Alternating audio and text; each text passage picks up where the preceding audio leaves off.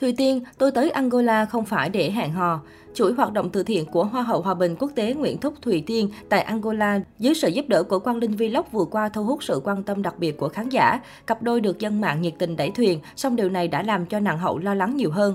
Vào những ngày giữa tháng bảy năm hai nghìn không trăm hai mươi hai, Hoa hậu Hòa bình quốc tế hai nghìn không trăm hai mươi mốt đã có chuyến thiện nguyện ở châu Phi. Thùy Tiên đến nơi nghèo khó, điều kiện sinh hoạt còn nhiều hạn chế là Angola. Tại đây, nàng hậu trực tiếp đến thăm các tỉnh Zambezi Humbo để phát lương thực, bánh kẹo, sách vở. Đáng nói nhất, người đẹp đã trồng cây, tài trợ toàn bộ chi phí để khoan giếng nước sạch cho bà con thuận tiện hơn trong việc sinh hoạt sau này. Lần đầu đặt chân đến Angola, Thùy Tiên nhận được sự hướng dẫn và hỗ trợ của bạn bè, đặc biệt là Quang Linh, người Việt Nam làm việc tại châu Phi và là một YouTuber quay những vlog về cuộc sống của người dân ở đây. Một trong những yếu tố thu hút của hành trình này là những khoảnh khắc Thùy Tiên thân thiết tươi cười bên người đồng hành Quang Linh. Điều này khiến người hâm mộ gán ghép đẩy thuyền mong hai người sớm trở thành đôi. Nhiều khán giả vì quá yêu thích cặp đôi này còn ghép ảnh đám cưới cho họ. Thế nhưng mới đây, Thùy Tiên đã công khai, tôi và anh Quang Linh chỉ là bạn, fan của cặp đôi hẳn rất đau lòng khi nghe được những lời này.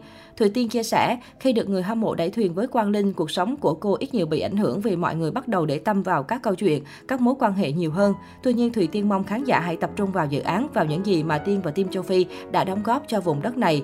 Cô cũng khẳng định chắc nịch mình đến Angola lần này không phải để hẹn hò. Hoa hậu Hòa bình quốc tế hai nghìn không trăm hai mươi mốt cũng cho biết thêm về mối quan hệ hiện tại giữa hai người. Thùy Tiên và Quang Linh vẫn giữ liên lạc, tuy nhiên không chỉ anh Linh mà các anh chị trong team châu Phi cũng có nhắn tin hỏi thăm Thùy Tiên, đôi bên cũng có trao đổi về công trình vừa rồi. Chia sẻ về các dự định sắp tới, Thùy Tiên cho biết cô sẽ thử sức với diễn xuất, tập trung kinh doanh và tham gia nhiều game show hơn.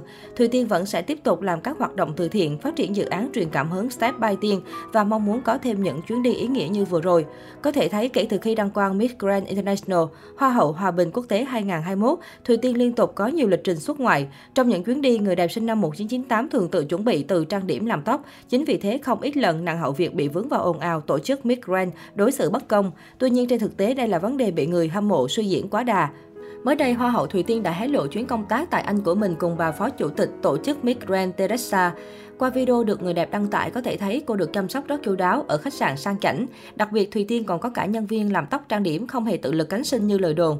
Trước đó, Thùy Tiên vướng vào ồn ào bị đối xử bất công khi chủ tịch Miss Grand là ông Nawat không thường xuyên cùng cô tham dự các sự kiện, thay vào đó tập trung quảng bá cùng top mười Miss Grand Thái Lan hai nghìn không trăm hai mươi hai. Trong những chuyến công tác, Thùy Tiên thường đi một mình, tự làm tóc, trang điểm và an ninh lỏng lẻo, khiến người hâm mộ tức giận, đăng bài ở nhiều diễn đàn mạng xã hội để đòi lại công bằng cho người đẹp sinh năm một nghìn chín trăm chín mươi tám. Tuy nhiên, trên thực tế, ông Nawat vẫn thường cùng Thùy Tiên chạy các lịch trình thời gian đầu đăng quang. Về sau, dù ông Nawat ít khi đồng hành, nhưng bà Teresa luôn đồng hành với nàng hậu Việt. Thậm chí, bà Teresa còn chăm sóc Thùy Tiên rất chu đáo, không ngại hình tượng mà chụp ảnh cho con gái.